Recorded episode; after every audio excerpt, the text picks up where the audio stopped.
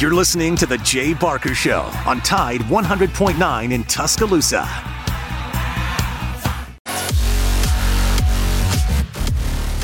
What a gorgeous, gorgeous Friday afternoon. Good day to get out and go shopping. Not, oh, I just can't get, I can't get a handle on the masses, but uh, I will. Uh, that is my plan over the weekend. Matt, Lars, Noah Haynes is at the control. Lars just found this uh, article right before we got on the air, so I don't know if you've seen it or not, but I had to read it like twice to realize that this is just one of the most unbelievable numbers I've seen. When A.J. McCarron took a snap for the Bengals this past weekend, he became the 71st former Alabama player to play in the NFL this year. Just let, let that soak in. 71 Alabama players played in the NFL in 2023. Man, that, you know what that is above all? What a recruiting tool. Yeah, that's a stunning statistic. Um, that's a, almost enough to field uh, one team and then half of another team. Yeah. Um, that is incredible. Yeah. Uh, uh, and what, uh, and, and, it will be interesting too uh, to see how AJ does for the rest of the year if he gets some time uh, on the field with uh, Jake Browning, who's playing great for the Bengals. But I, I do think AJ uh, they have confidence in him. That's the reason they they brought him in. He's familiar with Zac Taylor and his system, and and uh, and just based on his play in the USFL, um, I, I, think AJ still still got something something left, and you know he's just a smart football player and been in the league now for it's it's amazing to think about a decade. And uh, I mean, I remember spending a lot of time with AJ uh, when he was at Alabama his senior year, and and uh, and you know he was always he was always very good with me. Um, and uh, uh, I know sometimes he could be a little difficult, but but uh, I think that goes with the territory of being an Alabama quarterback and all of the demands on your time. Back to back national championships. How about back that? to back national championships, yeah. and um, yeah, just a, a, a standout, absolute standout player. And uh, switching gears, uh, I think talk about a standout move Nick Saban hiring former Michigan linebackers coach George Helow um, yesterday. And so, a little background here Helow is 36 and he is expected just to, to begin work immediately as Alabama obviously is getting prepared to play his former team. And so he was on the Wolverine staff uh, for the 2021 season and the 2022 season. And um, he ultimately left the program after uh, last year when Jim Harbaugh brought in uh, Chris Partridge uh, to Michigan as the linebackers coach. By the way, Partridge has since been fired because he was a part of the uh, st- uh, sign stealing uh, shenanigans going on. But so so what does Alabama get out of this? Well, I mean, even though Helow wasn't on Michigan staff this year, he did work under their, their current OSA, their current DC, current defensive coordinator, Jesse Minter, and he knows the Wolverine system, right? I mean, it, it, because uh, and he knows exactly what the Wolverines are doing on defense and you know that Jim Harbaugh is upset by this. But but you look at Michigan this year; they rank first nationally in scoring defense, just giving up about uh, nine and a half points a game. Second in total defense. Um, and, uh, and and the good thing for Helow is that Alabama is not scheduled. Uh, they're not going to start practicing until the middle of the month.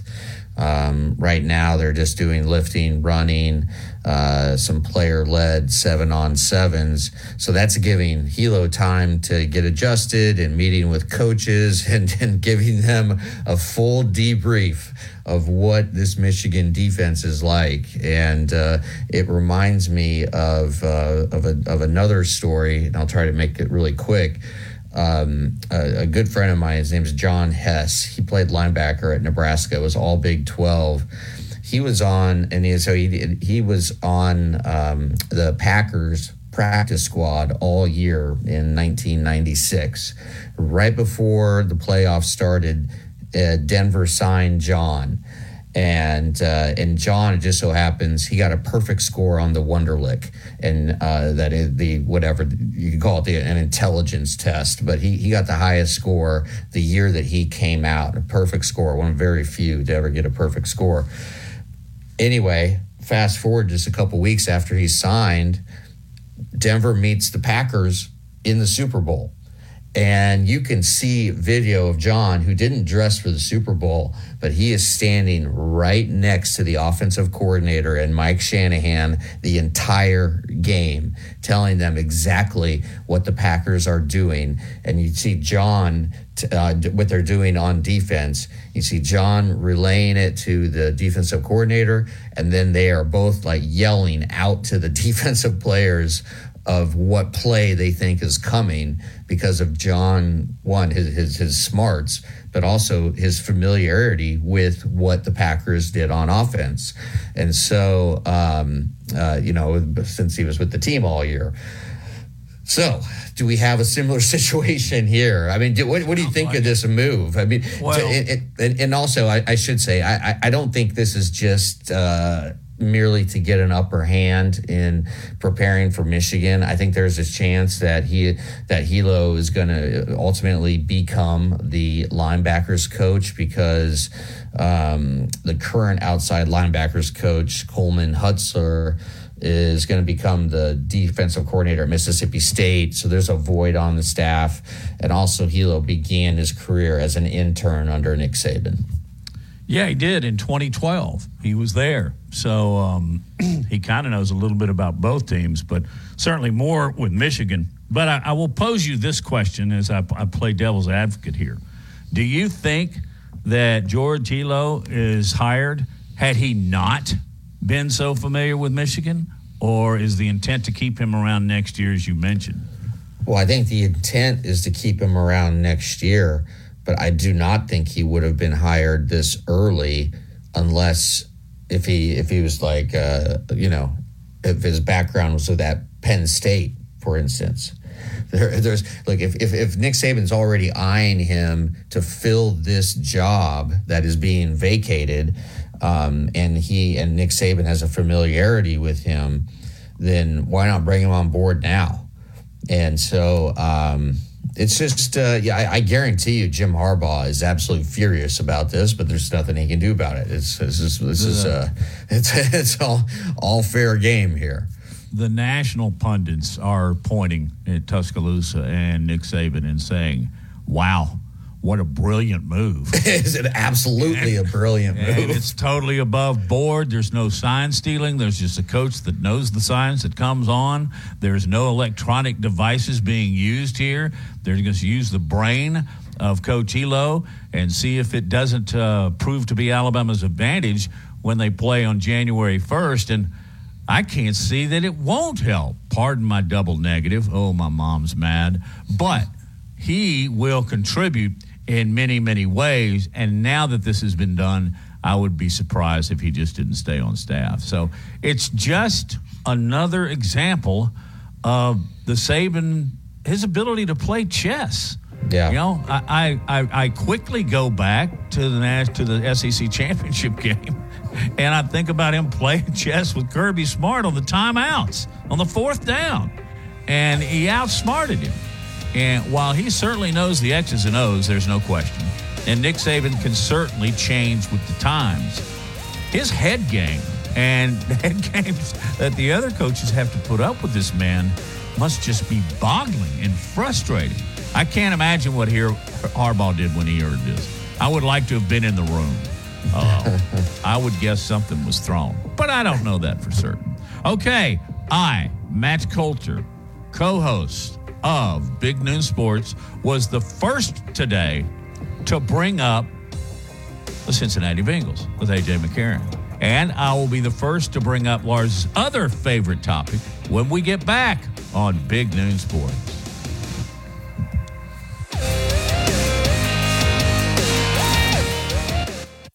Sunbelt champion Troy meets Duke in the 76 Birmingham Bowl on December 23rd at Protective Stadium. Tickets are on sale now, starting at just $30. The pregame festivities kick off December 22nd at the Bud Light Fan Fest Pep Rally at Uptown with live music, team pep rallies, and everything else you need to get in the game day spirit.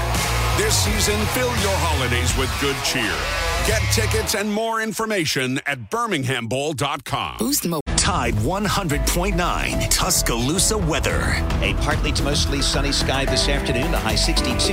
Increasingly cloudy tonight, the low 43. Tomorrow, cloudy. Rain likely at times during the day, the high 60. Sunday, rain ending early in the day, then gradual clearing, the high 57. I'm James Spann on the ABC 3340 Weather Center on Tide 100.9. It's 62 degrees in Tuscaloosa. From T Town to the This is Alabama's most in depth analysis on the SEC. This is Big Noon Sports. Presented by Haley Sansing, Union Home Mortgage. Merry Christmas to all as you get out and do your shopping. It's a beautiful day for it. James Spann just told you it's 62 degrees. I love this time of year, Lars. I know you do too. But last night, I'm assuming you did as you said yesterday. You turned on, uh, was it ESPN 2? But anyway, Nebraska. Nebraska advanced from the Final Four in volleyball. They downed Purdue.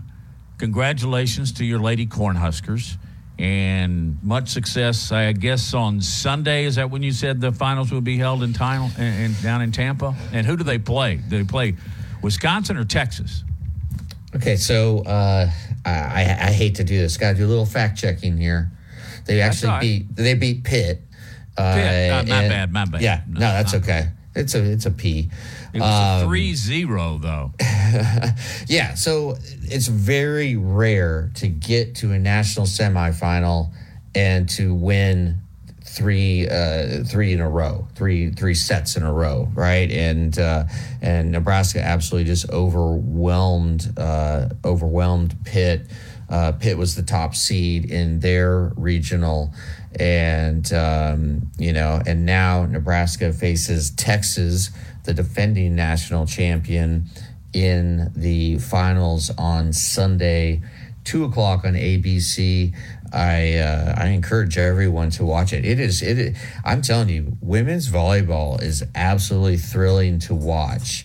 Uh, last night in Tampa, there were twenty three thousand uh, there. Uh, or, I'm sorry, it was an NCAA tournament record crowd of nineteen thousand five hundred ninety eight uh, for the two matches. And and Wisconsin, I really thought Wisconsin was going to beat Texas and set up a, a rematch with Nebraska. Um, they played in the regular season, but uh, Wisconsin just kind of put up a dud. But uh, there was so many Nebraska fans there. I mean, they're so passionate about it because it's it's like Nebraska fans don't have football anymore. You know, it's like that was kind of taken away. And so all of that passion and energy has gone into the women's volleyball team and uh, it's it's it's pretty amazing because I mean there are times when they have four true freshmen out on the floor, and they're a really young team. Um, their their coach John Cook is going to be uh, in the in the Hall of Fame, and um, yeah, I mean it was just really uh, an impressive display and uh, it was cool to see a bunch of former Nebraska greats in uh, football players in the uh, in the crowd. Uh, Suh was uh, just red, dressed uh, head to toe in, in red, and uh, it, it, it's it, it's nice when you know I grew up in Lincoln in the '80s and early '90s when Nebraska won three out of four national championships and very easily could have won five straight and just was the dominant team there for a stretch. And uh, that is, like I said, disappeared. Maybe coming back because, uh, oh, by the way, uh, Dylan Raiola. Uh, the quarterback who is the number one recruit uh, heading into this year in the nation, who committed to Georgia. He is in Lincoln this afternoon meeting with coaches, and all signs point to him flipping to Nebraska. There'll be more on that. But uh, thank you for giving me these few minutes to uh, wax on and on about Nebraska women's volleyball. That's why I have the nickname Volleyball Anderson, which I yeah, gave myself. You have, yeah, you have. Uh, don't you have shirts printed up for you and your? Kids? Oh yeah, I got and I got. Hey, you, you're over at my house. What did I show you? Oh, Nebraska volleyball shirt. No, in, a Nebraska volleyball uh, cup. Nebraska yeah. women's volleyball cup. I, if I had two, I was going to give you one, but I only have one. Well, you keep that one, certainly. You're deserving. Um, speaking of transfer portal, um, JaCorey Brooks, who entered the transfer portal, um, he, like Raiola, is making a visit. He is in Louisville today or headed to Kentucky to check out the Cardinals. Well, one that just popped up right before we came on the air, and I'm not surprised by this. Robbie Ashford is going to has entered the transfer portal, and this will be his third. He went Oregon to Auburn. Now he's going to go someplace else. The guy has immense skill. It's and if by the way, if Hugh Freeze can't find out a way to use that like he did Malik Willis, if if he can't, I don't know who can. I think if I were to advise Robbie Ashford, I'd go to a power to a group of five. You know, I'd go to a school where they could really need me. You know, they could really take all of my talents and weave them into their offense and and make a mediocre team really really good. Um, and I'll throw this out there. You know, why not go to Jacksonville State, Robbie? You stay in state, and you know I'm a JSU guy but a Troy or a South Alabama, you know, UAB, uh, just to see if you can't finally be able to show all of your wares because since being at Auburn, and he didn't at Oregon because he didn't get much playing time. But since being at Auburn, we hadn't seen the Robbie Ashford that uh, Lars. I really think that uh, can lead a team and, and, offensively put some pressure on defenses. Well, I ain't seen that yet. Yeah, um, if I were to advise Robbie Ashford, if he has dreams of playing in the NFL, I, I would consider a position switch. Uh, tight end, tight end, or or maybe a wide receiver. I know he took reps at wide receiver um, in September uh, at, at, Auburn and I don't know if that is the best fit for him or if he could put on a little weight and and be a you know a, be a be a tight end, but it's, it's pretty clear that for whatever reason it, it's just not working out at quarterback, and uh, and so I, I you know I, I I've never met him. Uh, I've heard just nothing but great things about Robbie Ashford you know, even talking to his uh, coaches at, uh, at at Hoover. Um, and I, I, just think he needs to look at either wide receiver or tight end if he really uh, aspires to get to the NFL, and one would assume that that is the case. Yep, but you know he's a Hoover guy, right? You know, and he has a lot of support in the state, so didn't work at Auburn. I think we all saw that. He saw it. He entered the transfer portal. So, um, guess that means they'll uh, go to their bowl game. They'll go to Nashville without a really proven or tested backup quarterback. So, then again, so is Texas, and they're in the college football Final Four. Lots to talk about here on this Friday afternoon. And I talked about it briefly yesterday because I watched Bart Starr, America's quarterback. And the producer of that show, the writer of the show, and very familiar to folks in the state of Alabama, Keith Dunnavant, is going to join us right after the break. And we'll talk about that, what it meant to him. Lars, I know you've, you've known him for a long time because he's, he's one of your own, right? He's published quite a few books. Yeah, and he is a really talented author, writer and uh, I, have never actually met met Keith, but I've been a, a big fan from afar for a long time. And we'll talk to him on the other side of this break. You're listening to Big Noon Sports, presented in part by Laura Lee Thompson, the Bama broker.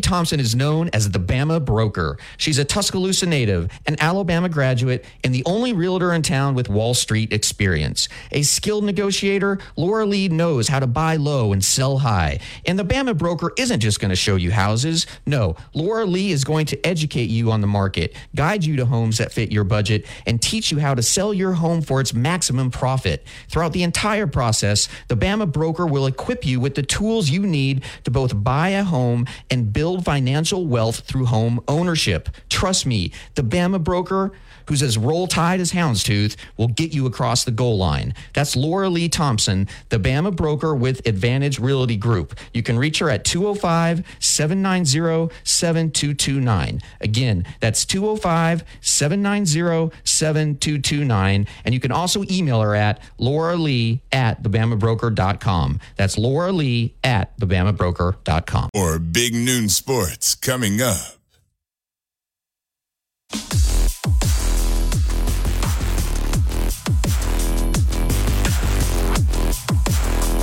Back on Big Noon Sports, presented by Haley Sansing Union Home Mortgage.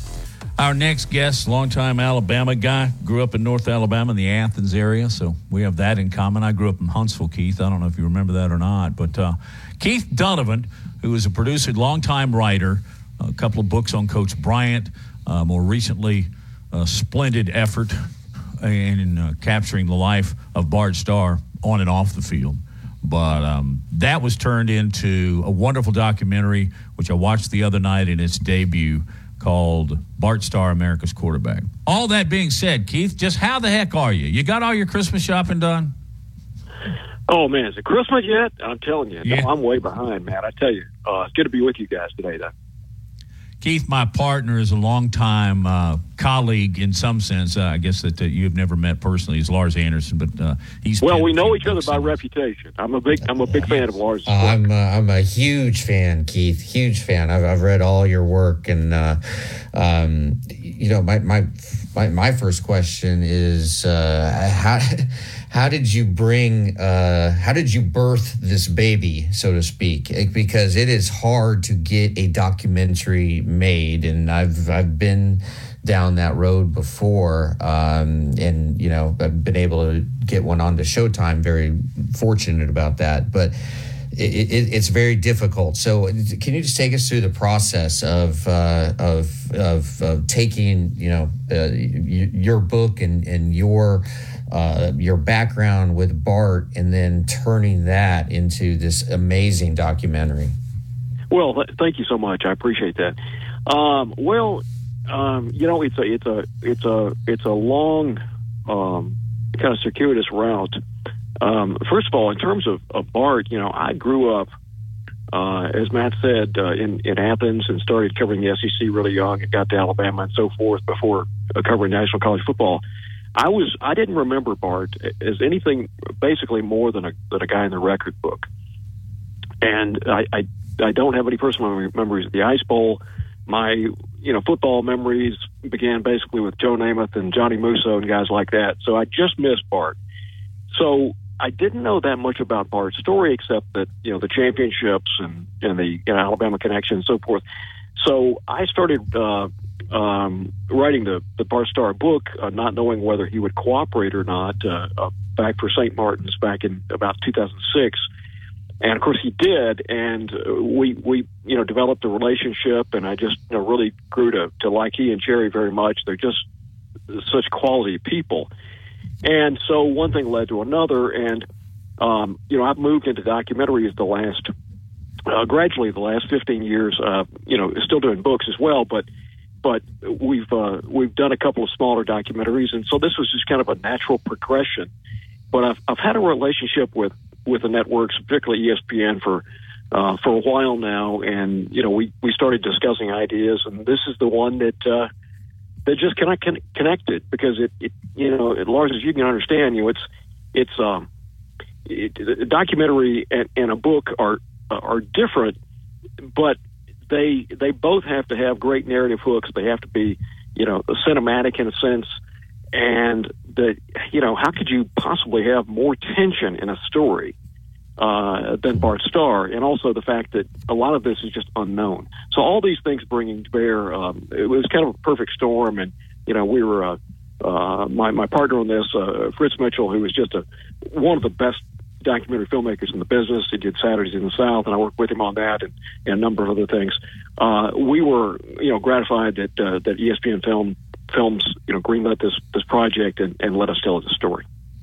Uh, quick follow up: uh, Was your editor at St. Martin's Marc Resnick by chance? No, actually, it was Pete Wolverton. Oh, Pete. Okay.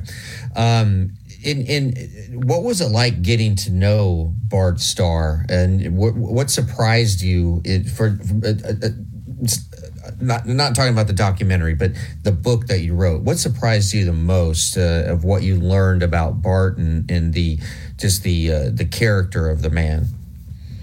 Well, um, I came in a little bit cold because uh, you know the thing is, I would say just how down to earth he was. You know, people uh, before I, got to know Bart, people always said that, but you know, like you have written about a lot of sports stars and a lot of people, you know, out of sports, and and you know, I've never met anyone who is just as genuine, as down to earth, as unpretentious as Bart Starr to have been at that level of achievement. Um, you know, for instance, I mean, when I was a, a, a young guy, you know, walking into to Coach Bryant's office, Coach Bryant had a presence, and you know, sitting down with people like, uh, you know, Willie Mays or Ted Turner or someone of that ilk, they had a presence.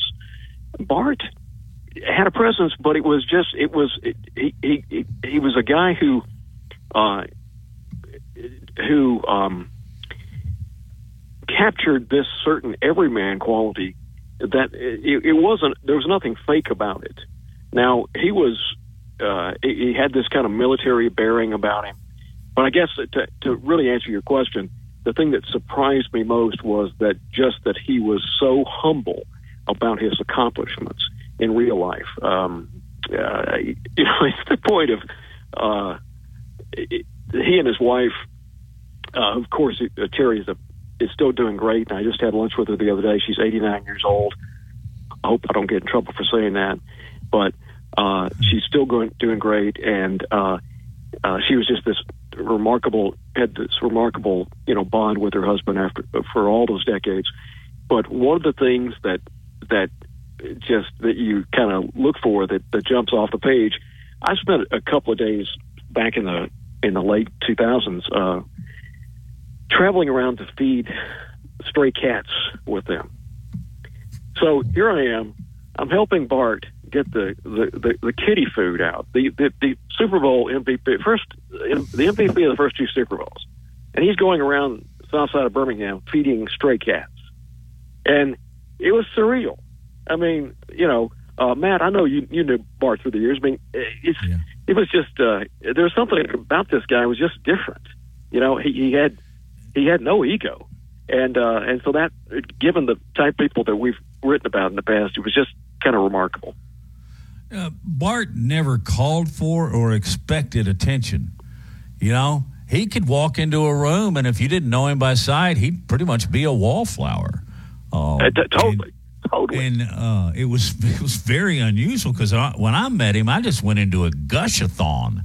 This is a guy right. that I watched with my dad when I was a little kid in the '60s, and I just right. I was in awe, and then he was in awe of me. He knew what I was doing. So you can imagine right. what that meant to a young reporter when he calls you by name. And right. I just it, that's just that's just the way he is. And by the way, I'll throw this in too. I've had the opportunity to be around Cherry many times too, and she's one of the reasons Bart Starr was so successful uh, as a quarterback and as a person. Uh, now, in all the things that you put into this documentary, again, marvelous you can't tell his life story in 60 minutes. This is a difficult, maybe not a difficult question, certainly not a criticism, but did what got left on the edit room floor? You know, that's a good question. Um, we we knew coming in we had to tell a very compact story. You know, just like uh, people ask me all the time, well, you know, how much of, of what you find out about a subject when you're writing a book, how much do you use? And honestly, my stock answer, and this is true, and I bet Lars would say something the same thing. I probably end up, I, I want to learn as much about a subject as I can. Um, and I probably, in a typical book, probably use 5% of what I found out about a subject because because you're first of all you, you have to be very um, focused um, and, and, and really um, you have to be very focused about what story you're going to tell. And you if you start um, diverging from that then it becomes if it becomes unfocused then it, then you're in trouble. So um, there were a few things that on the you know uh, details of the ice bowl. I mean we, we first of all we would have loved to have told a lot more about the ice bowl. We had you know a lot more good stuff there, but you know there are all sorts of limitations there. Um, but we wanted to use the ice bowl, for instance, to we wanted to. I think that was a different way of telling it. We went back and forth on the ways to tell it, and uh, Fritz and I, you know, discussed this over over a period of basically a year. Is if you if you tell the ice bowl story, you, you hit the viewer in the face with this, and then you get to that line at the end of the section uh, this was a metaphor for Bart's entire career, then that's a light bulb moment, hopefully for the viewer, and you got him hooked at that point. So there are all sorts of things like that you do in in documentaries that has a um, that have a, a, something of a basis in the book, but um, but they're but you know documentary is more visceral. You, you gotta. Uh, you know, I've been. It, it's gratifying the the last couple of days when uh, people that I trust have said, "Hey, you made me cry." Well, as a filmmaker, that's what you want. I made it until about uh, 56. And then you brought in Roger Schultz, which just kind of shocked me. I love Roger, and he did a great job on, the documentary. But uh, yeah, I was pretty weepy at the end. Of it. it was the scene just of, so well done. It, the scene well, of Bart, the scene of Bart finding his son, and the description, just oh. that's what it destroyed me. Uh, Keith, we haven't talked enough. Can you hang on through a break? I know I didn't ask you this when we communicated earlier. All right, good, because we're going to get a little closer to Tuscaloosa, talk some Alabama football too. Okay, you are indeed a historian. Keith Dunnavant, Bart Starr, America's quarterback, will continue with us on Big Noon Sports.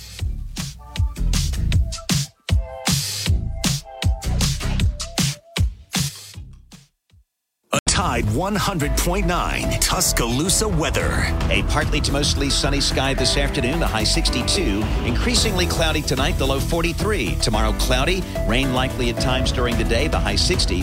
Sunday, rain ending early in the day, then gradual clearing, the high 57. I'm James Spann on the ABC 3340 Weather Center on Tide 100.9. It's 62 degrees in Tuscaloosa. This is the Big Noon Sports Network. The name of the documentary is Bart Starr, America's quarterback. It is really, really worth more. It's it's worth an hour of your time. I promise you that. I text everybody I know and said you got to watch this. So do watch it.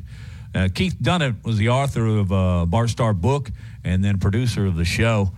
And um, you grew up in North Alabama in Athens. You grew up in a media family. Um, I had the pleasure of working with your dad, Bob, on many occasions. So were you when you were that young? You were obviously exposed.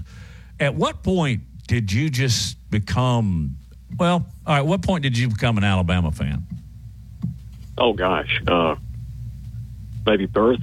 Uh, honestly, I was I was influenced certainly by my my dad and, and my five older brothers. So uh, I don't think I had a chance in terms of having a. But my, you know, uh, there is a uh, there's a picture of me when I was three years old. My dad, uh, among other things in the radio business, was a, a local play-by-play guy, and there's a, there's a picture of me when I was three wearing an Athens College sweat sweatshirt, and that was the uh, with great local NIA NAIA basketball team at that point. And it, and the caption was that that he he looks like he wants to be uh, broadcasting games with his dad. So uh, I uh, I started early. Keith, you've written uh, so many terrific books. Uh, the Missing Ring, Coach, uh, which I view as the definitive biography on uh, on Bear Bryant, uh, on Bart Starr, Joe Montana. Uh, you've gone into the military and, and written The Spy Pilot and a book called Speed, which is awesome. Um, do you have a favorite? And, and, and also, how did you get into book writing? Uh, you know, I, I, I hope that my favorite is the next one that I'm doing, Lars. You know how that is. You yeah. don't want to choose among your children. Keith, I, hang on, hang on, hang on, hang on. Do you guys have some kind of little special code? Because that's the exact answer that Lars gives every time anybody asks. Is that right? So, I swear I didn't know that. Word yeah. for word.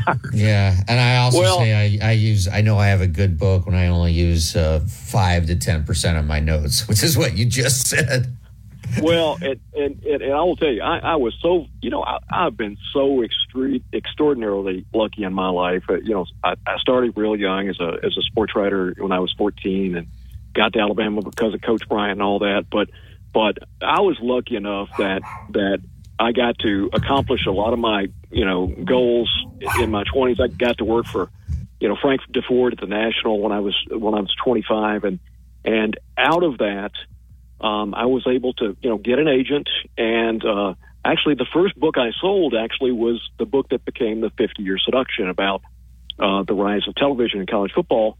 And uh, out of that, uh, uh, sold my Bear Bryant book. But uh, I was exceedingly fortunate that I could make that transition from sports writing into books, and then I owned magazines and, and worked in the magazine business for a long time after that. So uh, I, I just kind of hit it just right in terms of transitioning into books, which, as you know, Lars, is, is, is very, very tough to do. It's getting tougher by the day. Oh, absolutely, absolutely. Um, when when you wrote uh, uh, uh, the, the, the Bear Bryant biography, uh, what were the biggest challenges of writing Coach? I think uh, probably a lot of challenges on that. Probably at that point, because we're talking about, I got the contract on that in 1994, so he had just been dead basically a decade at that point. And having having grown up, you know, Coach Bryant was one of my idols growing up, and then having covered him early on uh, when I was a teenager, um, and, and all the, you know, I mean, to be, be quite honest, I wouldn't have I wouldn't have gotten to the University of Alabama but for Coach Bryant. I, I'm very honest about that. Um, but I guess probably the most challenging thing was checking my personal story at at the at the gates um, because I was determined to write an objective biography, and hopefully I did. Um, but also, the flip side of that is hopefully that I understood the culture and the climate better than an outsider. Um, so hopefully, I you know straddled that that line. Um, but uh, you know, when when you're talking about when you're writing about someone who was a hero to you growing up, and you understand what he meant to the culture of your home state, that's a challenge. Uh, un- unlike, let's say, Joe Montana, who I didn't have any personal, you know, uh, relationship with Montana, and I covered, you know, the NFL in those days and so forth, but but that was a completely different situation. So, um, you know, uh, it, it's uh, it seems like yesterday that I wrote that book. We're talking about, you know, 30 years ago now. You mentioned a couple of times that you would not have ended up the University of Alabama but for Coach Bryant. Is was that just based on the fact of your admiration, or did he have a hand in, in you going from Athens to Tuscaloosa? Oh, he he had an absolute hand. I got a so I covered Alabama when I was a starting out for the little small newspaper, weekly newspaper in Athens. Then before moving to the Decatur and Huntsville papers later on in high school. And um, as a uh, as a result of my early start, I got a, a um, I had an interview with Coach Bryant in the summer of 1982. And long story short, uh, he liked me, and uh, he the the sports information director knew at that point that I was looking for a way to pay my way through school. So because of that, I got a full scholarship, a full athletic scholarship at the University of Alabama. So that's in my first three years in school. Uh, that's uh, before I, you know, transitioned into working for the Crimson White and then the paper in Birmingham in my last two years in college. That's how I paid my way through school, Matt. I mean, I was, I was, you know, I, I, I worked for the football, basketball, swimming, and uh, baseball teams. Uh, traveled with them. Um, I ran the, the basketball program and so forth. But no, that uh, Coach Bryant changed my life. Changed my life Keith, um, going back to the Bart Starr documentary, in your mind, and this is a tough question, what is the meaning of Bart Starr and his life, and what do you hope that viewers get uh, out of this documentary? That's a really good question. I would say two things more than anything else. One is the power of resilience. Um, 17th round draft choice who was essentially abandoned by his college coach, um, who um, was doubted um, by you know his his father, by his uh, by his Alabama coach, by his by Lombardi to begin with. The power of resilience in the face of doubt. The other is the power of unconditional love. Um, he didn't have it from his father, and therefore the the doubt swirling and trying to trying to to get that approval from his father, and Cherry coming into his life and giving him the unconditional love that he needed, and in the end, I think she was more responsible for his success in Green Bay than we could ever know. And also, she helped him survive the loss. I think she helped him deal with the loss of his brother and how that uh, redounded throughout his life, and and she helped him deal with the loss of his son. Keith, I think we could keep going and going and going, but unfortunately, time is relentless or not relentless. But we appreciate your the opportunity and urge everybody to watch the documentary Bart Starr America's quarterback. But just going out, can you give me a quick go on Keith Dunnavant's view of the Alabama Crimson Tide now?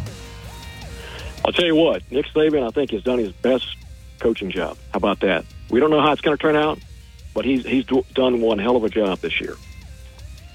No question about it. And that story yet to be finished. So we'll see coming up here in a couple of weeks. Keith, let's do this again because uh, it's been too long. I enjoyed our relationship back in the day and want to continue it. Thank you yeah, so much. Sounds, Re- really sounds good. Thanks, guys. Time. Really appreciate your time, Keith. Yep.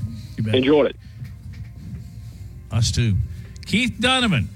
We'll be back with the second hour. We're going to talk some basketball uh, as Alabama's traveling to back to your home state. They're going to Omaha to take on the Blue Jays of Creighton. So Brian Passink will be along with that. And got a couple other stories we really need to get into, and we'll do that on the other side of this break as you listen to Big Noon Sports.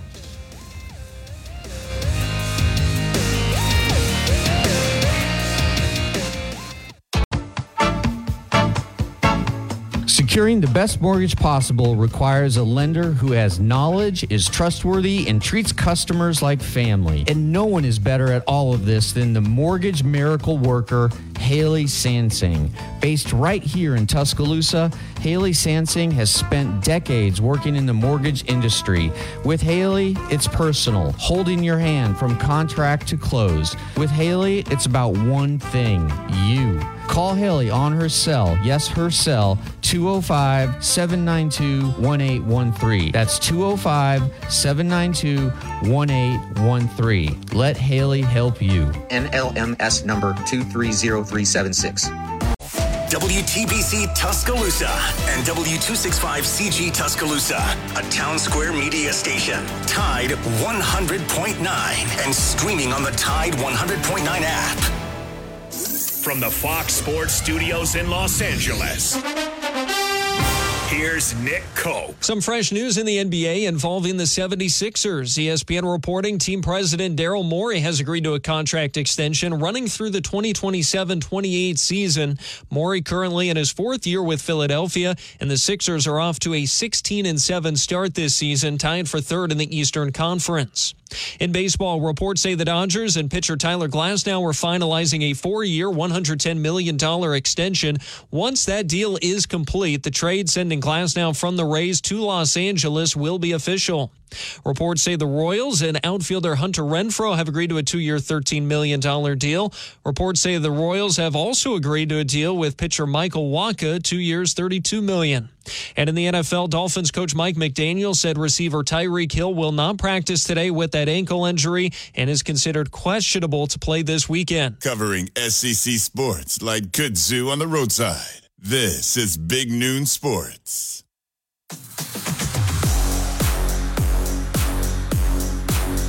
Sing Union Home Mortgage. It's Noah. It's Matt. It's Lars. Bottom of the hour. Brian Passing from the Alabama Crimson Tide Sports Network. Basketball will be joining us as um, Alabama still struggles to find their identity.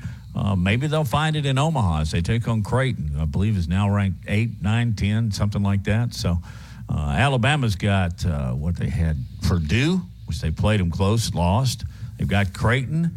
And then next, number one team in the nation, Arizona. So, uh, good grief. You know what? They'll be battle tested when the SEC rolls around. So, we'll talk about that.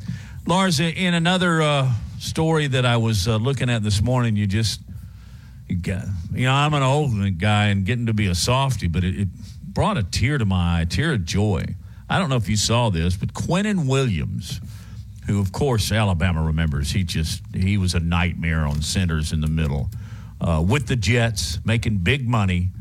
He has donated two, not two hundred. He's donated two and a half million dollars to single parents in Birmingham. Wow. I mean, that's that's not like just stroking a check for t- that's. And I hope I read it right, and I hope I'm reporting it right. But two and a half million dollars. Wow, good for him, and good for the single parents in Birmingham.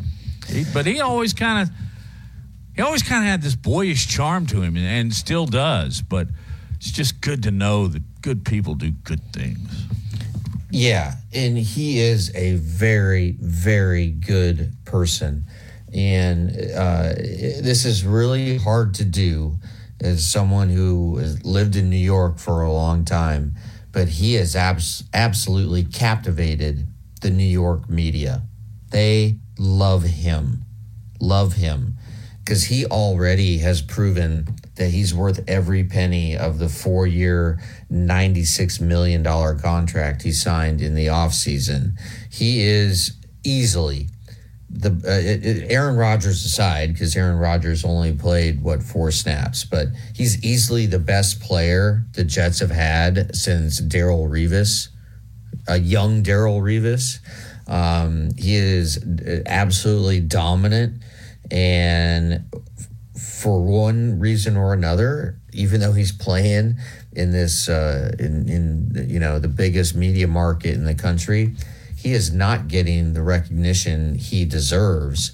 Um, and I, you know, that's probably how he likes it. Frankly, um, it, it, it, boggles my mind. But as of right now, he's not even in the top ten for uh, Pro Bowl voting at defensive tackle and um, I don't know. You just you, you, you watch him every Sunday. he's just he's dominant. He is absolutely dominant because he uh, attracts a double team every play, and uh, in in uh, it, it, frees up other guys to make plays. Uh, PFF, uh, Pro Football Focus, and we've talked about them a little bit, Matt. I, I, I it's kind of it's a company run by Chris Collinsworth, and I think they do a, just a terrific job of sort of uh, analyzing and rating players. They have him rated as the number two interior lineman in football, uh, behind the Giants' uh, Dexter Lawrence. Uh, he's rated number one against the run. Uh, he has 46 quarterback pressures as an interior lineman. I mean that that that's just insane. Double teams. And and, and but it's uh, it, it, it's it's weird because it he's got this like Reggie White kind of strength. You wouldn't, you know, how Reggie White. It, it's like there could be a guy in front of him who is uh, looks like you know uh, a, a, a bodybuilder, and somehow Reggie White would outmuscle him. That's what Quinnen Williams does.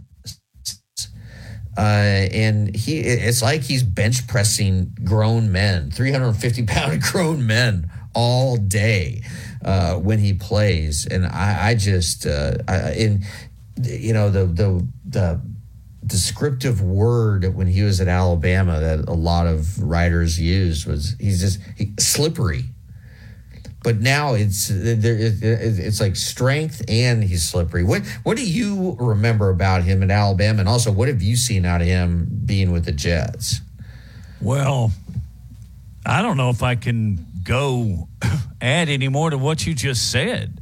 Um, I just, like I said when we first started this conversation, you know, remember when he's wearing the braces and he had that boyish look yeah. on his face? Oh yeah, he just yeah. looked like a little kid unless you were lined up at guard and then he destroyed you. And I just remember him being such an integral part of that Alabama defense. And while he made a lot of plays, I can remember him coming through and under and sacking quarterbacks. Just extraordinary effort. And he has Yeah. taken that to the next level. Exactly. That- every single snap he played Every snap. like his hair was on fire. The Jets can be down by 20 points in the fourth quarter with two minutes to go, and Quinnen Williams will chase a guy 40 yards down the field and make a freaking tackle as a as as a interior defensive lineman. It is like what you just said is per, is perfect. All effort, all the time, and and and his teammates absolutely love him because he is such a hard worker. He's humble, and he's just a good person. He's a, just a good young man, and and and the reason we're talking about him is uh, illustrates that. Yep. And now he illustrates off the field what kind of a person he is.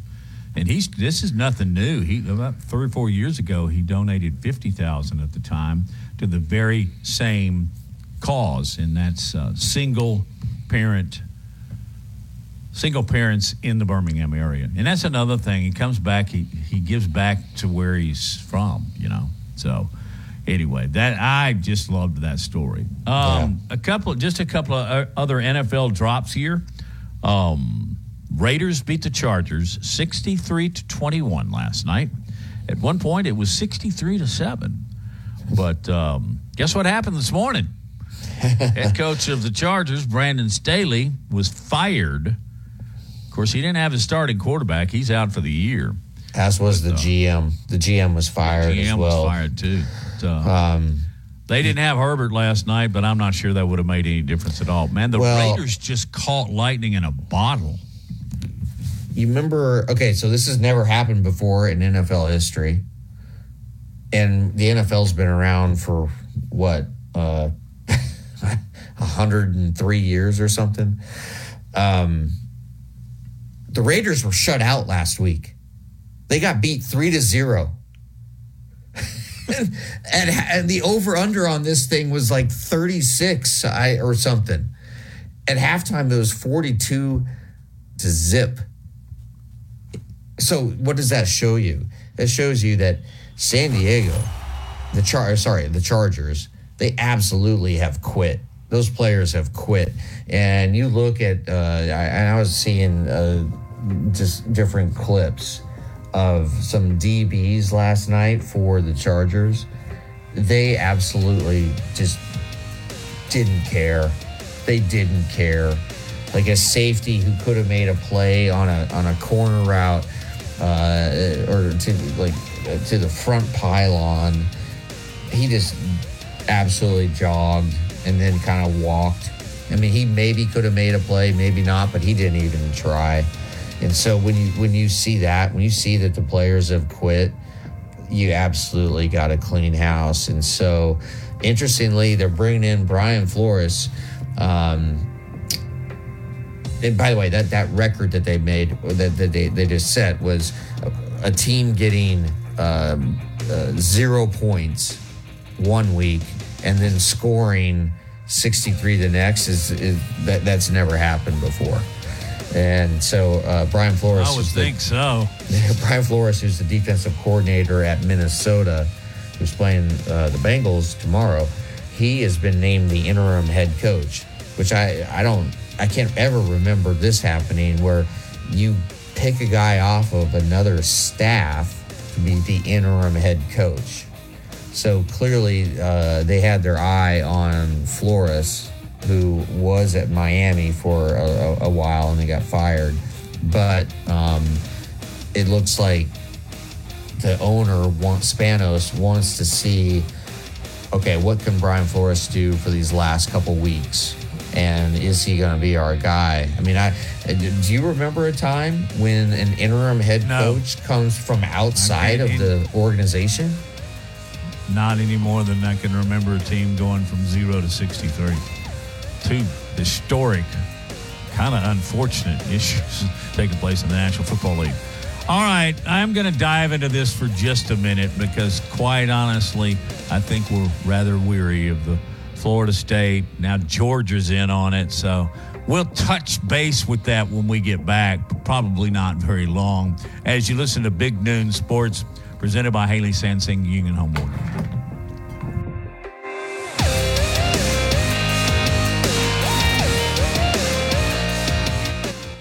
champion Troy meets Duke in the 76 Birmingham Bowl on December 23rd at Protective Stadium. Tickets are on sale now, starting at just $30. The pregame festivities kick off December 22nd at the Bud Light Fan Fest Pep Rally at Uptown with live music, team pep rallies, and everything else you need to get in the game day spirit. This season, fill your holidays with good cheer. Get tickets and more information at birminghambowl.com. Oh. Laura Lee Thompson is known as the Bama Broker. She's a Tuscaloosa native, an Alabama graduate, and the only realtor in town with Wall Street experience. A skilled negotiator, Laura Lee knows how to buy low and sell high. And the Bama Broker isn't just going to show you houses. No, Laura Lee is going to educate you on the market, guide you to homes that fit your budget, and teach you how to sell your home for its maximum profit. Throughout the entire process, the Bama Broker will equip you with the tools you need to both buy a home home and build financial wealth through home ownership. Trust me, the Bama broker who's as roll tide as houndstooth will get you across the goal line. That's Laura Lee Thompson, the Bama broker with Advantage Realty Group. You can reach her at 205 790 7229. Again, that's 205 790 7229. And you can also email her at Laura Lee at thebamabroker.com. That's Laura Lee at thebamabroker.com. We're making point nine Tuscaloosa weather. A partly to mostly sunny sky this afternoon, the high 62. Increasingly cloudy tonight, the low 43. Tomorrow, cloudy, rain likely at times during the day, the high 60. Sunday, rain ending early in the day, then gradual clearing, the high 57. I'm James Spann on the ABC 3340 Weather Center on Tide 100.9. It's 64 degrees in Tuscaloosa. The best sports talk in Alabama. This is Big Noon Sports.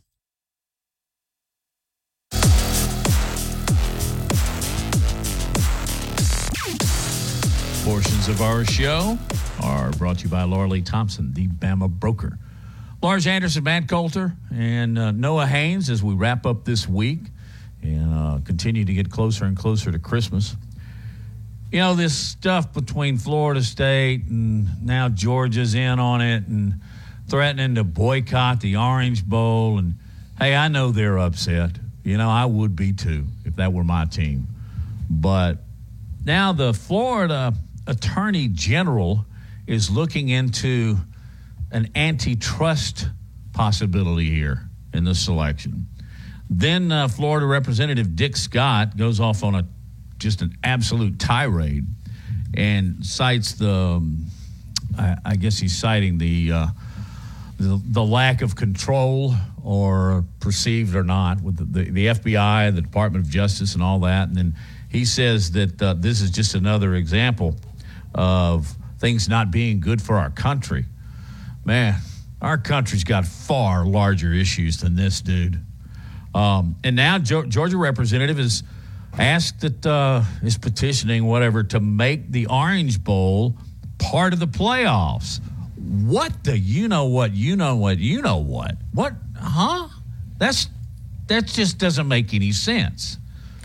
But in bringing up these three specific points, I'll end it by saying, I'll end it.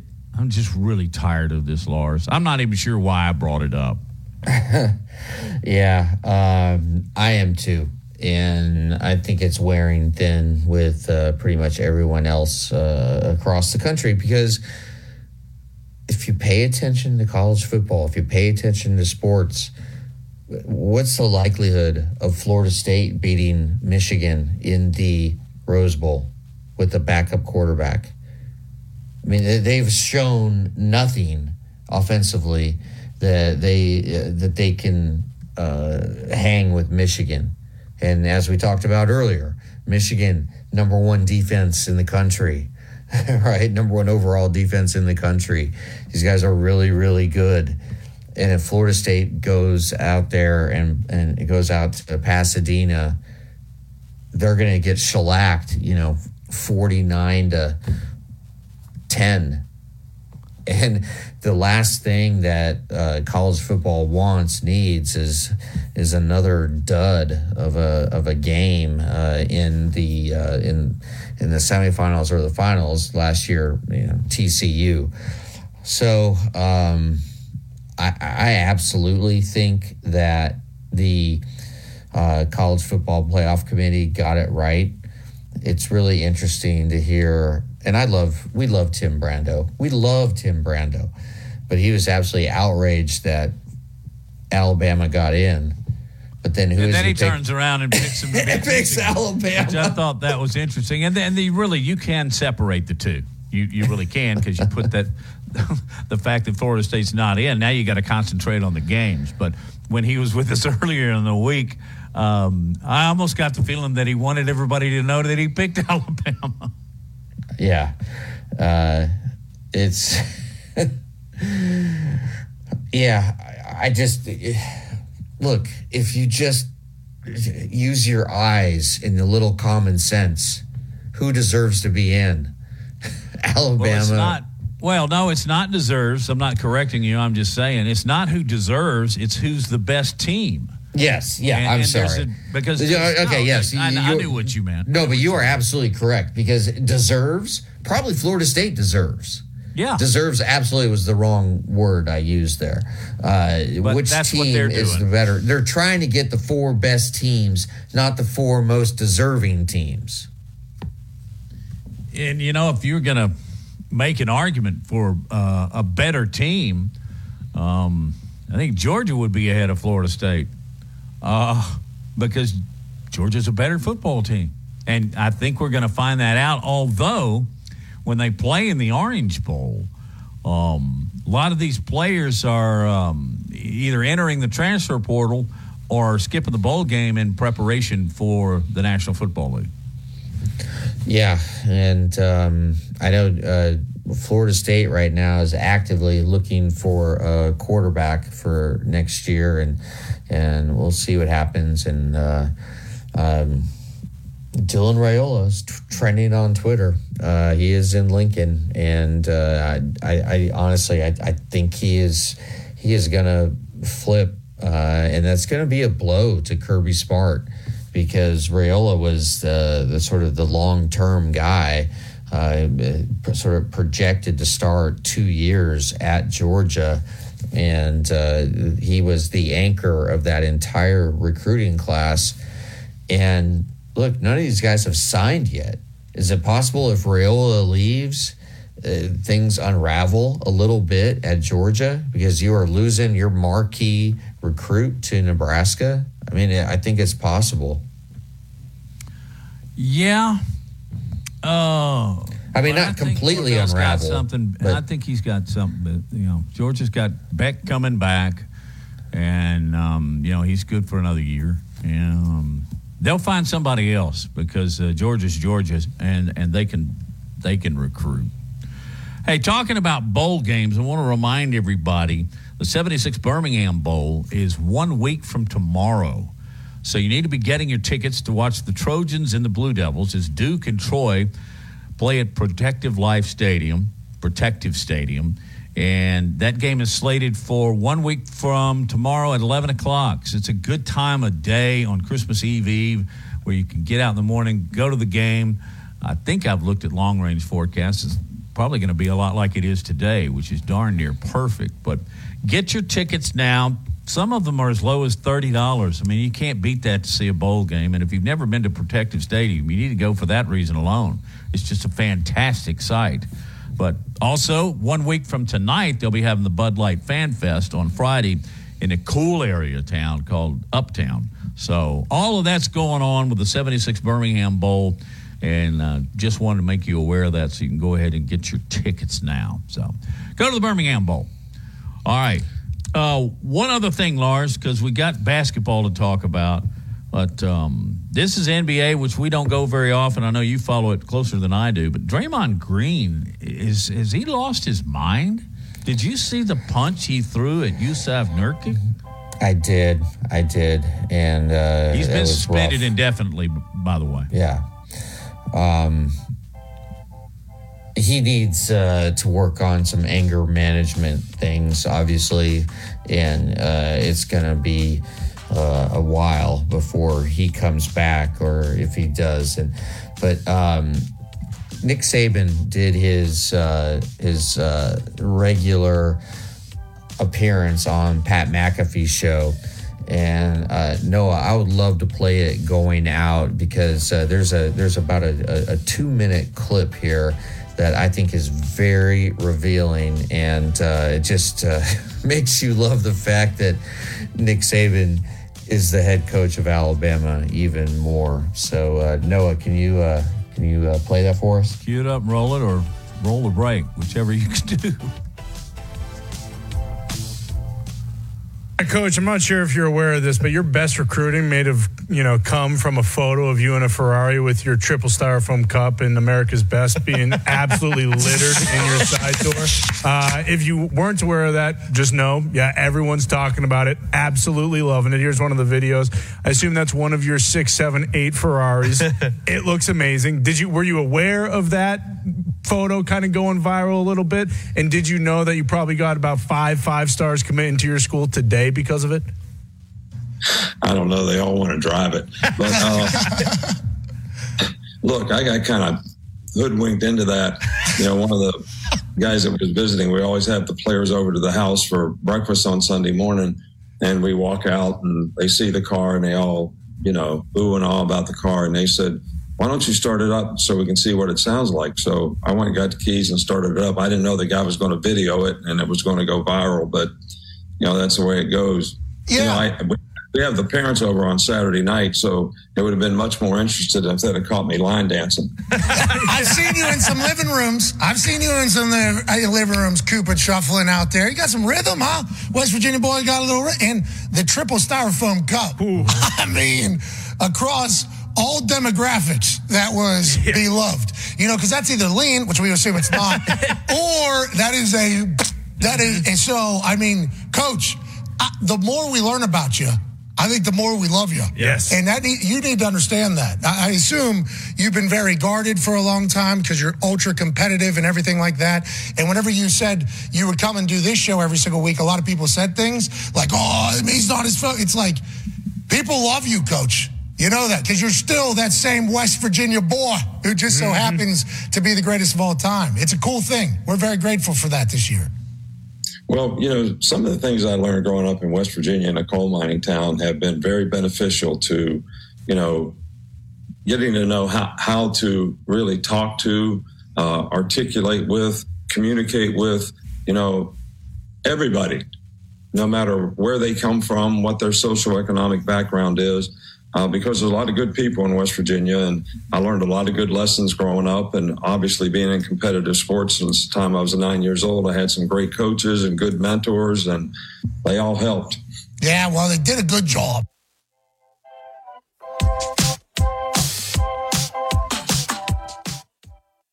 It's time to ring in the new year right. Bama, a winner over the Georgia It's the Alabama Crimson Tide and the Michigan Wolverines in the college football playoff semifinal at the Rose Bowl. Our coverage starts at 1 on New Year's Day on your home for Alabama football. Brought to you by Birmingham Racecourse. BirminghamRacecourse.com. You can be a winner too. From, our- From T-Town to the Plains, this is Alabama's most in-depth analysis on the SEC. This is Big Noon Sports. Lars Anderson, myself, Matt Coulter. You also have Noah Haynes at the controls. And we are joined now by color analyst for the Alabama Crimson Tide Sports Network basketball. That is Brian Passink. Brian, uh, I know you got kids. Kids all about Christmas. Have you gotten all your shopping done? Or are you going to do that in Omaha? You know what? Uncharacteristically, I've gotten all my shopping done and I've wrapped all my presents. And I am so proud of myself that I would like to dedicate the rest of the show uh, to me and, and my accomplishment. Hey, well, by the way- all right, we got you. We got a sponsor. Brian Passink is uh, holiday shopping sponsored at the top of the hour. Thank you. Uh, I mean, since you? you asked, yeah, I'm on my way to I'm on my way to uh, the airport in Okay. Tuscaloosa. So flying out to to Omaha this afternoon, and uh, another easy game for Alabama uh, on the road, top ten opponent against the Creighton Blue, Blue Jays. So uh, this schedule uh, just gets tougher and tougher as uh, the as we get closer to SEC play. Okay, Brian, you know I'm from Nebraska. I've uh, I grew up in Lincoln. I still spent a lot of time in Nebraska. You must try a runza. Have you ever had a runza before? Have not. Okay, Tell me about it. please, Please try go go to Runza. Uh, there's a it, it's it's not really a fast food place, but it's uh, there there'll be a bunch of them around, and uh, just get a regular Runza and French fries. Uh, and you, you you can dip the runza in ketchup, and you absolutely will love it. And I I really want to hear your thoughts on it because it's it's a big deal for those of us from Nebraska. We're very proud of Runza. So um, yeah, I can back him up. They're pretty darn good. Yeah, I, I you've had a yeah. I've, I've had Runza. You brought shipped. me one back. That's right. yeah. Well, listen, I, I'm sold, and since I don't have any Christmas shopping to do, I'll have time on my hands in Omaha. so uh, I will, I will do it. What? Tell me about it. Uh, what, what is it exactly? it's man, Matt. It, it's hard to explain, but it's like a. Uh, it, it is uh, uh, beef and cabbage, and it's uh, it's sort of rolled into a bun. And uh, one of my friends who I went to high school with, his great grandmother from Germany, uh, came up with the recipe, and and now there's runzas all throughout uh, the state of Nebraska, and they purposefully have not uh, expanded uh, out of the Midwest because it's it's it's really a uh, a Midwestern kind of comfort food, and uh, uh, in in a weird twist, uh, uh, my friend's uh, daughter shows up in Alabama and she took three of my classes and for the last class she bought she brought in Runzas for everybody and gave me a Runza hat and a Runza shirt. Okay, this is way too much about Runza. So she clearly got an A. I mean, Um, yeah, well, obvious. of course. Yeah. I mean, uh, Yeah. she, when she Obviously. told me She this, she sounds like a smart girl. Yeah, when she told me she was from Lincoln, Nebraska, I mean, she she got an A uh, right the first day of class, which is a joke uh, to all my uh, colleagues at Alabama. But um, wh- where is this Alabama team right now? Uh, and, and just your thoughts on on the game against Purdue. Listen, it, it was a, a tough loss, but I thought an impressive performance in a lot of ways. Purdue may be the best team in college basketball, and, and they've got a player in Zach Edey who is uh, confirmed, in my opinion, the most difficult player in the country to guard. Uh, seven, four, 300 pounds, consensus national player of the year last year. Uh, and he is really good, and uh, it, Alabama had a hard time defending him. Uh, for fouls. Uh, so that was difficult. Purdue's really good. They're well coached under Matt Painter. Uh, they are one of the few teams in college basketball that had a lot of success last year. They were number one seed. Of course, they lost in the first round. Just the second number one seed uh, to to lose a first round game to a 16.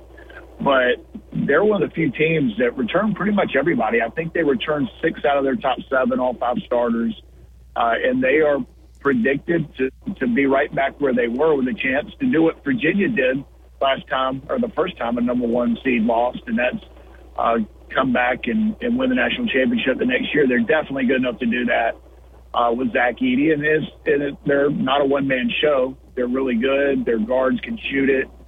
Uh, they they shot it well late in the second half, and and I thought from Alabama's standpoint, they came, they competed, uh, they they showed a lot of toughness.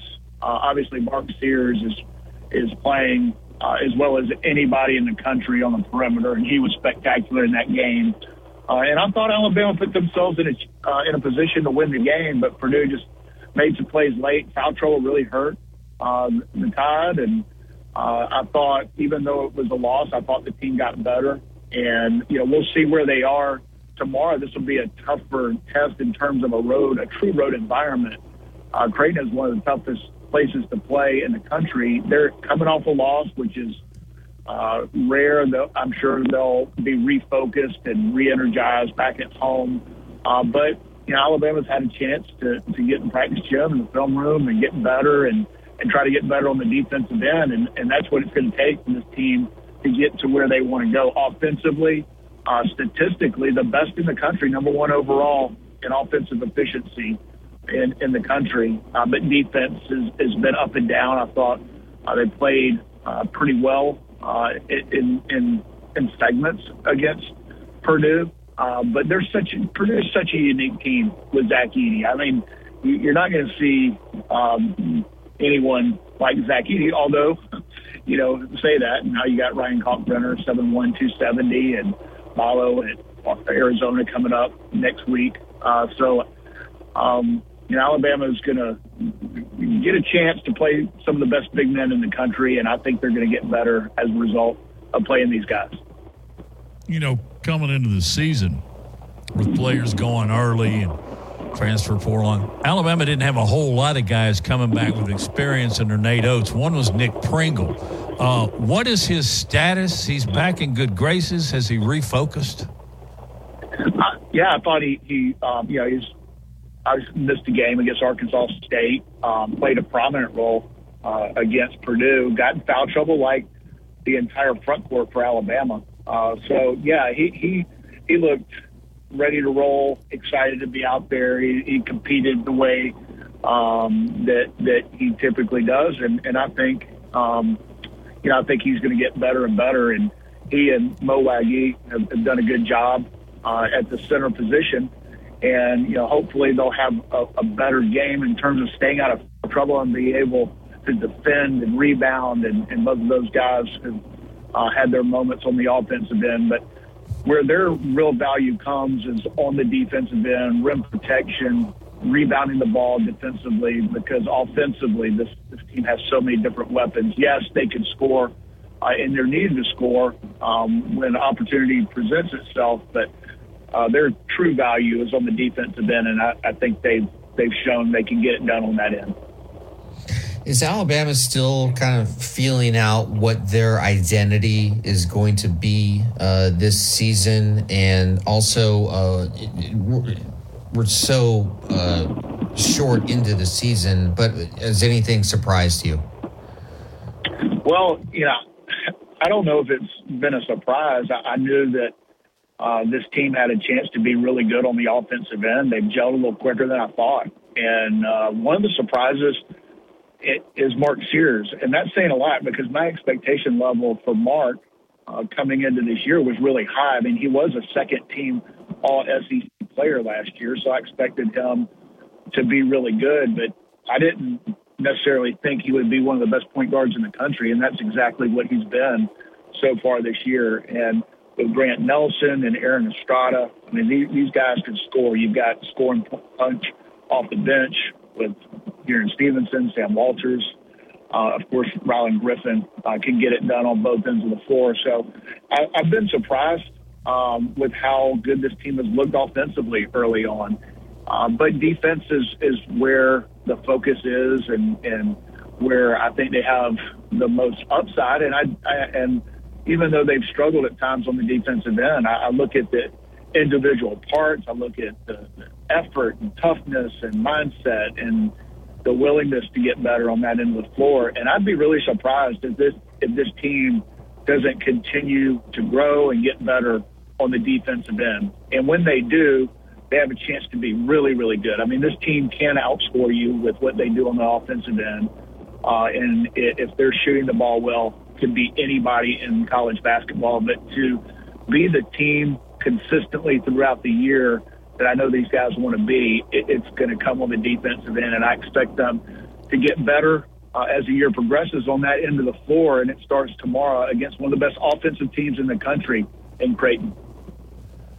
Brian Passink, Crimson Tide Sports Network, headed to Creighton as Alabama plays tomorrow. As we wrap up, I'm always curious because Lars and I have both been in this situation quite a few times, but traveling with the team is always interesting. Now, do you sit in the same seat? Um, and who's the cut up on the plane? well, no, no, I'm I'm laying low. I'm trying. I'm just thankful they they they let me uh, fly with them. So I'm I'm I'm trying to lay low and and uh, I'll sit over there uh, with the voice of Alabama basketball, uh, Mr. Chris Stewart, of course.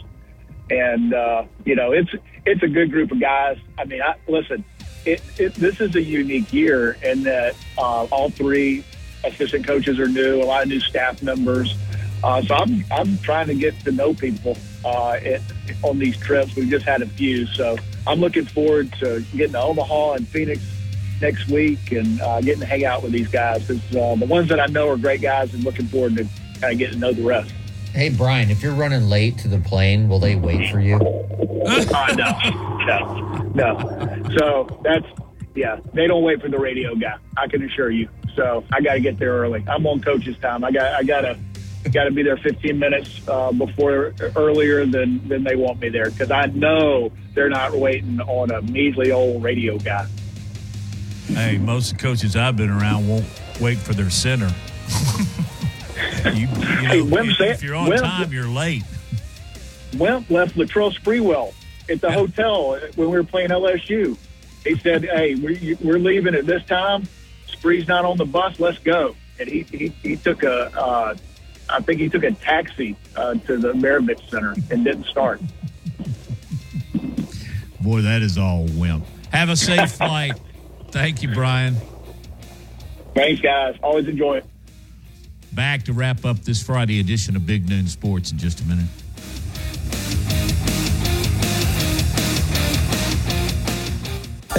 Tide 100.9 Tuscaloosa weather. A partly to mostly sunny sky this afternoon, the high 62. Increasingly cloudy tonight, the low 43. Tomorrow, cloudy. Rain likely at times during the day, the high 60. Sunday, rain ending early in the day, then gradual clearing, the high 57. I'm James Spann on the ABC 3340 Weather Center on Tide 100.9. It's 65 degrees in Tuscaloosa. From T Town to the Plains, this is Alabama's most in depth analysis on the SEC. This is Big Noon Sports.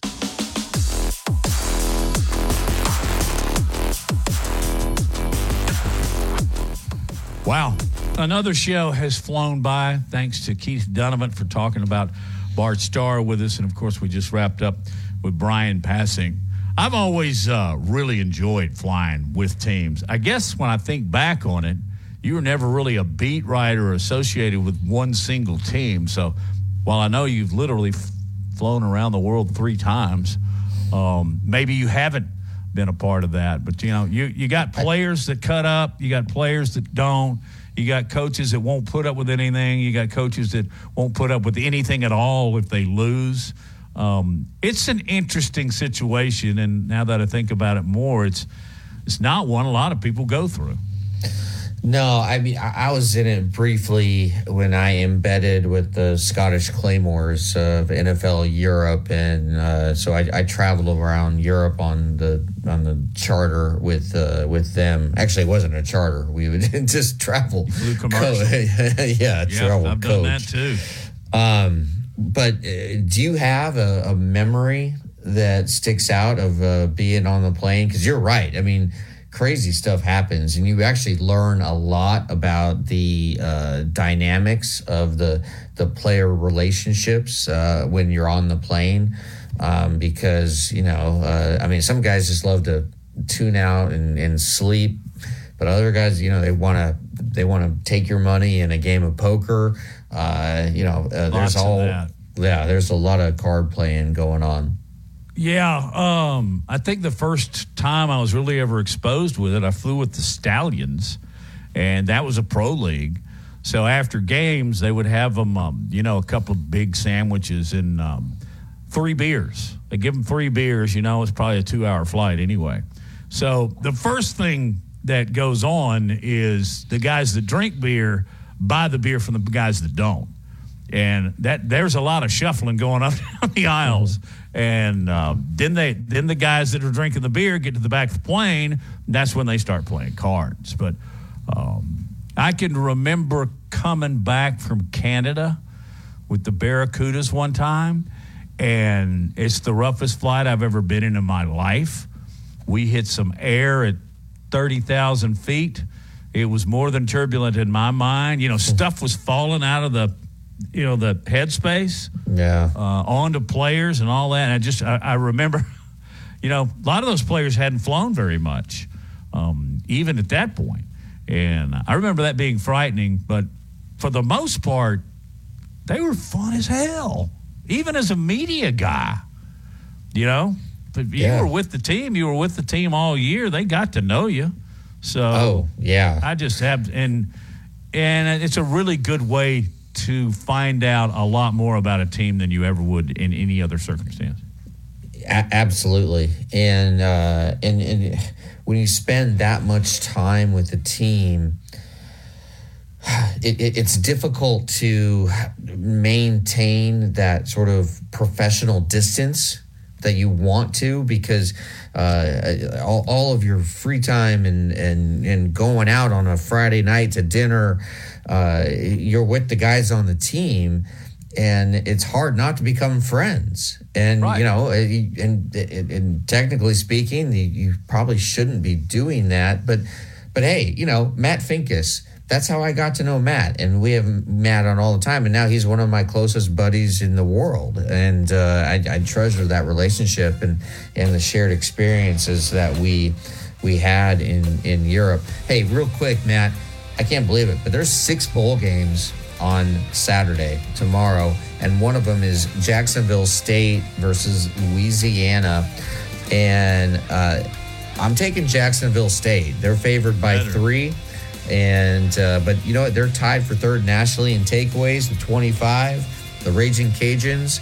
They are tied for 107th in giveaways with 21. I'm taking the team that takes care of the ball. Well, Jacksonville. State.